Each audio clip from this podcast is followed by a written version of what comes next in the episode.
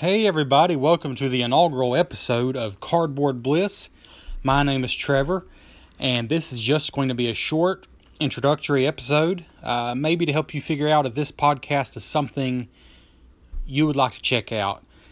Uh, this is just going to be me for this episode, but I'll I'll go ahead and say up front that every episode will not be just me. Uh, that would probably bore you to tears. Uh, I'm going to tell you a little bit about myself in this episode, just a little bit of what you can expect from the show uh, in the future. So consider this truly an introduction, not really a full episode. But yeah, like I said, um, uh, my name is Trevor, and you may, probably not, but you may know me from a podcast called Retro Blist. Retro Blist is a video game podcast where we cover games from pretty much the 80s and 90s me and my good friend Johnny just sit down and, and play the game and, and then tell you how it holds up. Um, so some of you may be coming from Retro Blist, and uh, thanks for being here. But like I said, in a lot of episodes, it will not be just me. Uh, my wife, Anna, will be joining me, I hope. I, I believe she's interested. Uh, we play some board games together. She's definitely my main uh, board game opponent. So I think that will be good. And also, my friend Johnny from the Retro Blist podcast, I'm sure will join me sometimes.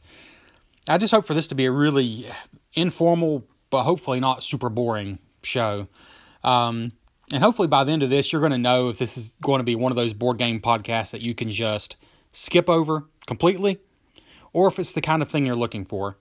Um, because there's a few things that are going to make, well, there's a few things that make me maybe not your typical modern hobby board gamer, but I think there's a lot of people that probably feel the same way I do, and, and so we'll find out. Um, hopefully by the end of this. Um, yeah, just let me give you a quick story of me and how I came to to enjoy this awesome world of hobby board gaming. So, I grew up playing nothing very special, honestly. Um, basically, when I was really young, the kinds of games that little kids play, Candyland. I remember, I'm not proud to admit this, but I remember me and my brother loved Monopoly Junior. And at least the version of Monopoly Junior we played, I later discovered that there are zero decisions to be made in that game. It, it truly plays itself. You have to do everything it tells you to do, and there's at no point do you actually get to make an actual decision. Um, but that's not taking away from the fact that we just love to play with the money and the little toy plastic cars. Um, but Battleship, I remember, was one me and my brother pulled out sometimes. But we also played a few that actually do kind of hold a little bit of a cult status today, and we just love them.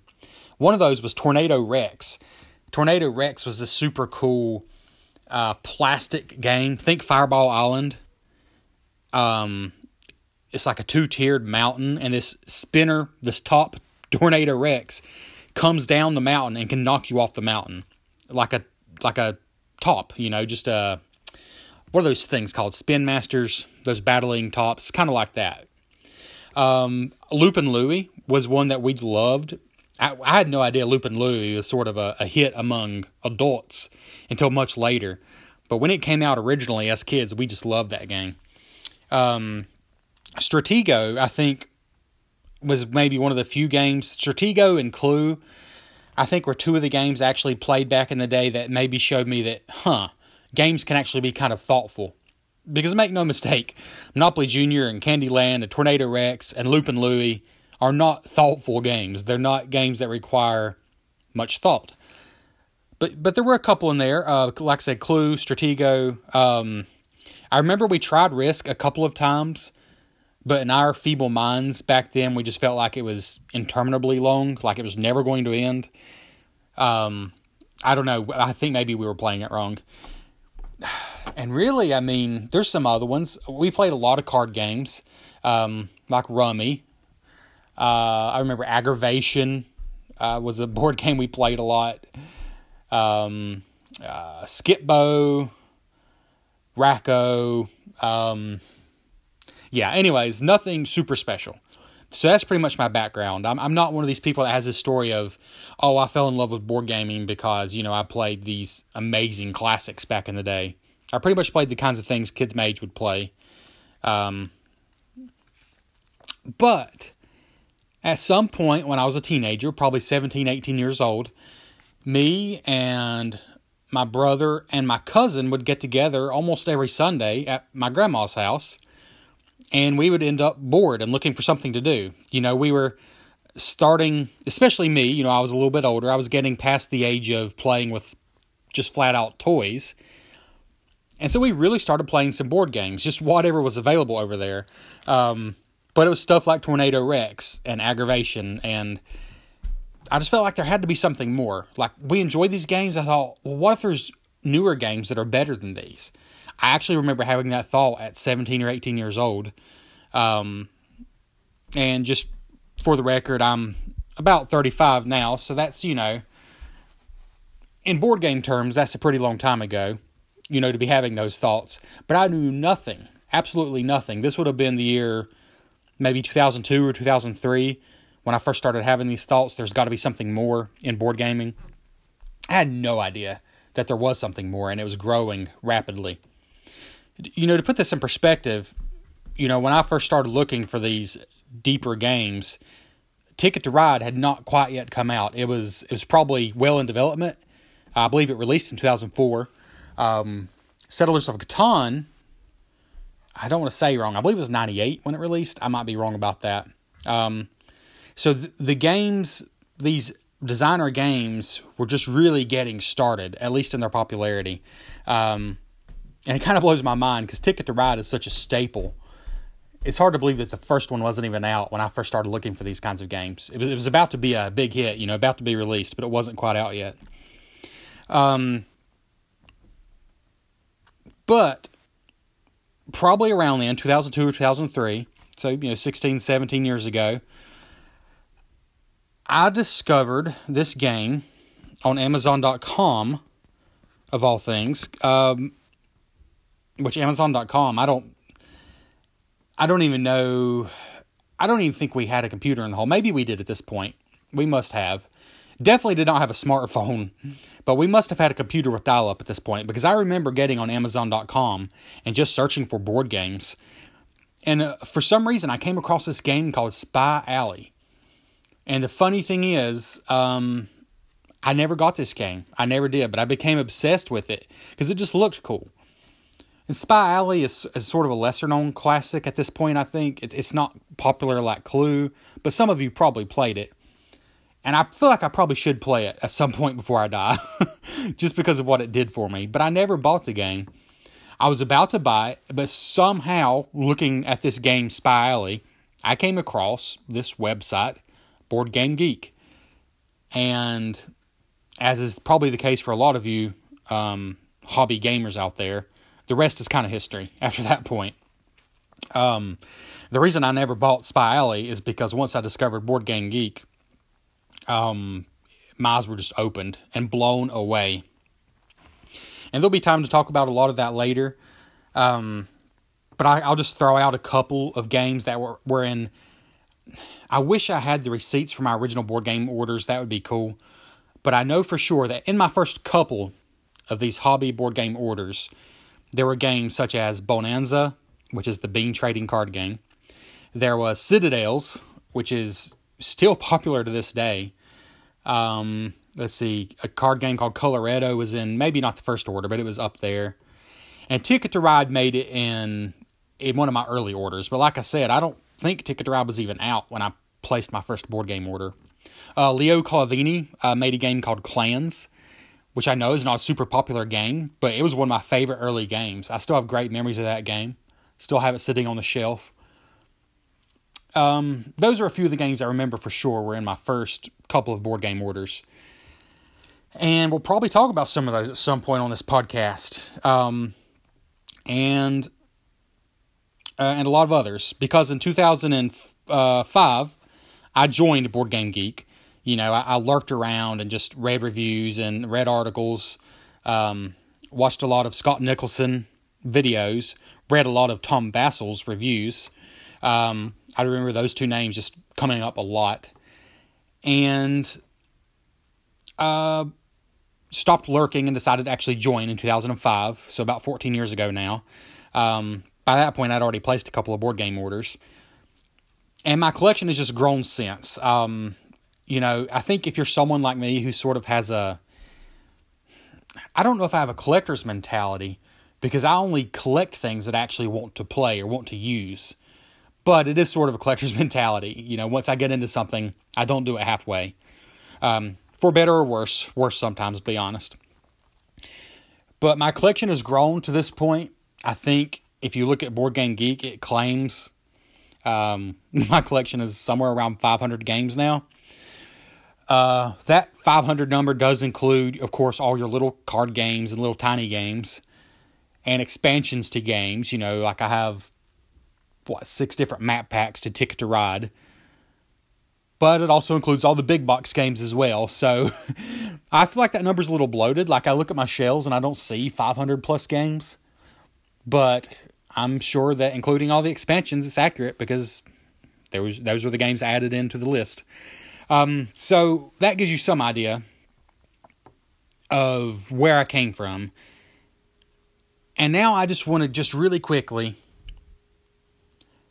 take a moment to tell you what I love about the hobby in a very short um, segment, and then sort of my biggest struggles with the hobby. And I think this is just to get a little connection to some of you out there who are already in this hobby and have been maybe for, for years, as I've been at this point.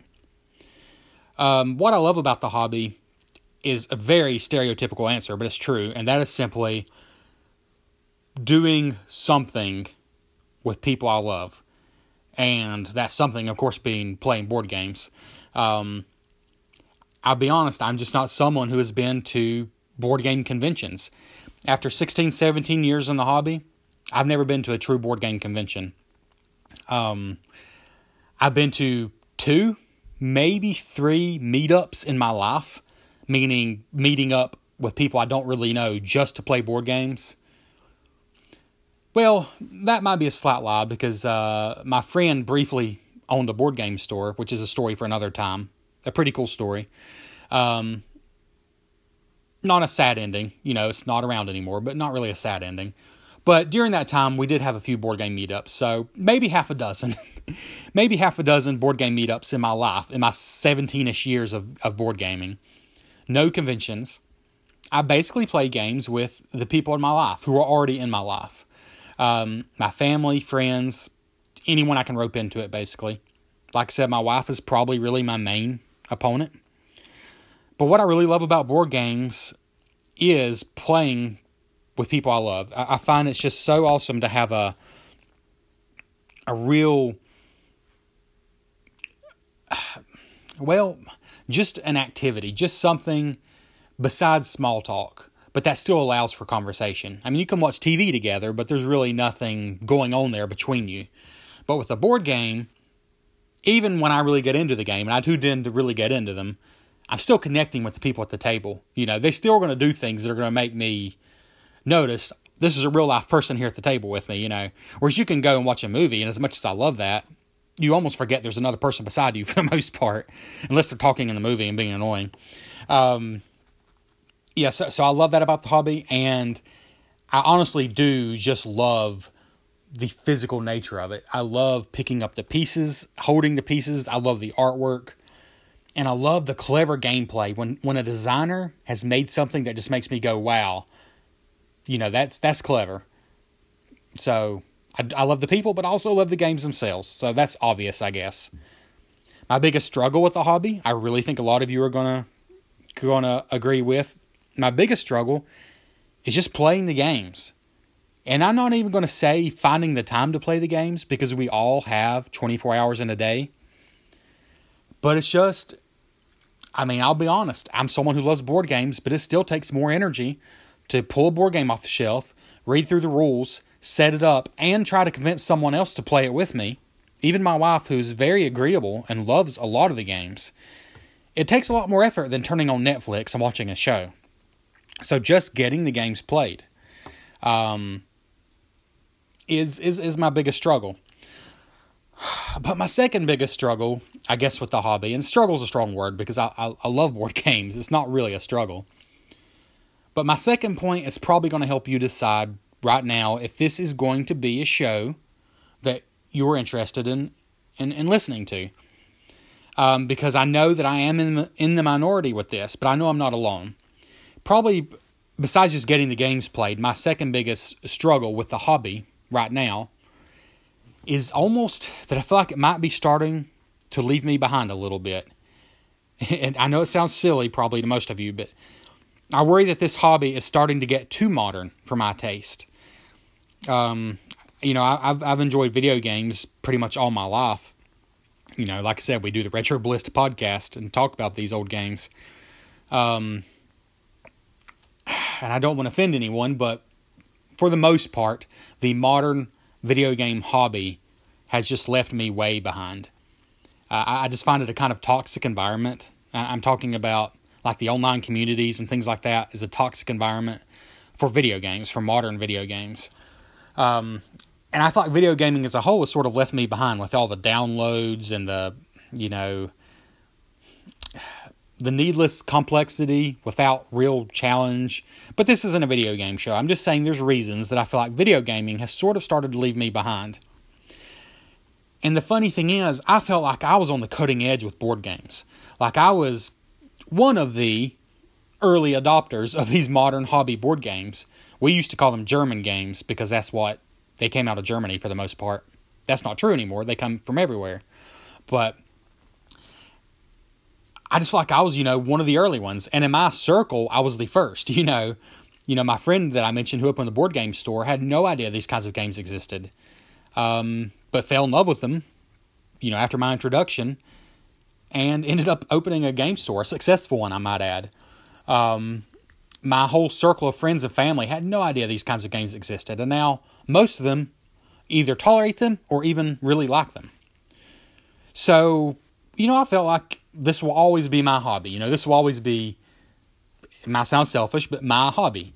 Um, but actually, you know, as I get a little older, I'm starting to find that I don't know, there's just a lot of board games with themes that are very comparable to what's in movies and, and video games. You know, I kind of miss it when things were simpler.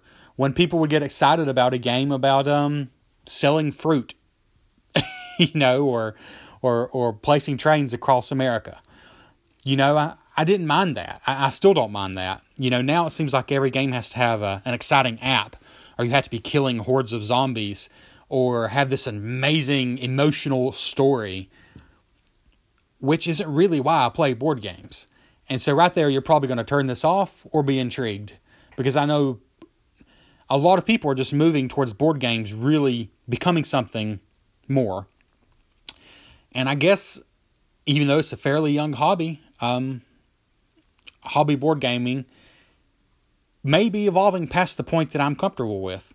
But the good news is, they really never get old. I mean, all these board games on my shelves, um, if they never made another board game that appealed to me, which is not true, but if they didn't, I would be fine with the board games on my shelves because most of them really don't get old. They're still going to be here, you know, if the house doesn't burn down or something, they're still going to be here in 30 years. So, and plus, they're still going to be releasing games that I care about. So, this podcast will not necessarily be be about the latest and greatest. Um, you know, I'm not going to be afraid to talk about. Oh, I don't know. I'm just going to look at my shelf. If I want to talk about Finca or Zooloretto or Ticket to Ride Africa or Airlines Europe, those are just some of the games I'm spotting on my shelf right now. Then I'm going to talk about those games. None of those are the latest and greatest, but I'm just going to talk about what I want to. And so, if you want to join me and discuss games that maybe don't get discussed a lot anymore, this will not be a podcast that's all about making money or getting the hottest new games for review from publishers. You know, I don't expect this to be a huge podcast by any means, but if you just want to, join me and, and, and listen and talk about these board games, then I think you're in the right place. Um, you'll probably hear some about games that people don't talk about a lot anymore. You know, um, so I guess to, to summarize, Um, what you can expect from this podcast is me, and sometimes me and my wife, and sometimes me and my wife and my friend Johnny, and maybe sometimes other people, um, talking about games we played. You know, if we played a, a session of of a game, we'll probably talk about it. Um, if we just want to talk about a topic like what are our favorite worker placement games, then we're going to talk about that. You know, it's it's not going to be a super formal show, but also don't want to waste your time. You know, if you're driving or just need some background conversation going on, I want it to be worth your time. So, um, and I think I have pretty uh, broad tasting games. I, have enjoyed everything from, uh, oh, I mentioned Colorado or Bonanza. Those are two pretty simple card games earlier. You know, more medium weight stuff uh, like uh, I don't know, automobiles and, and Via Nebula, Galaxy Trucker. Um, but I also enjoy some of the heavier stuff like Agricola and Luna and um, there's some Stefan Feld games I really like.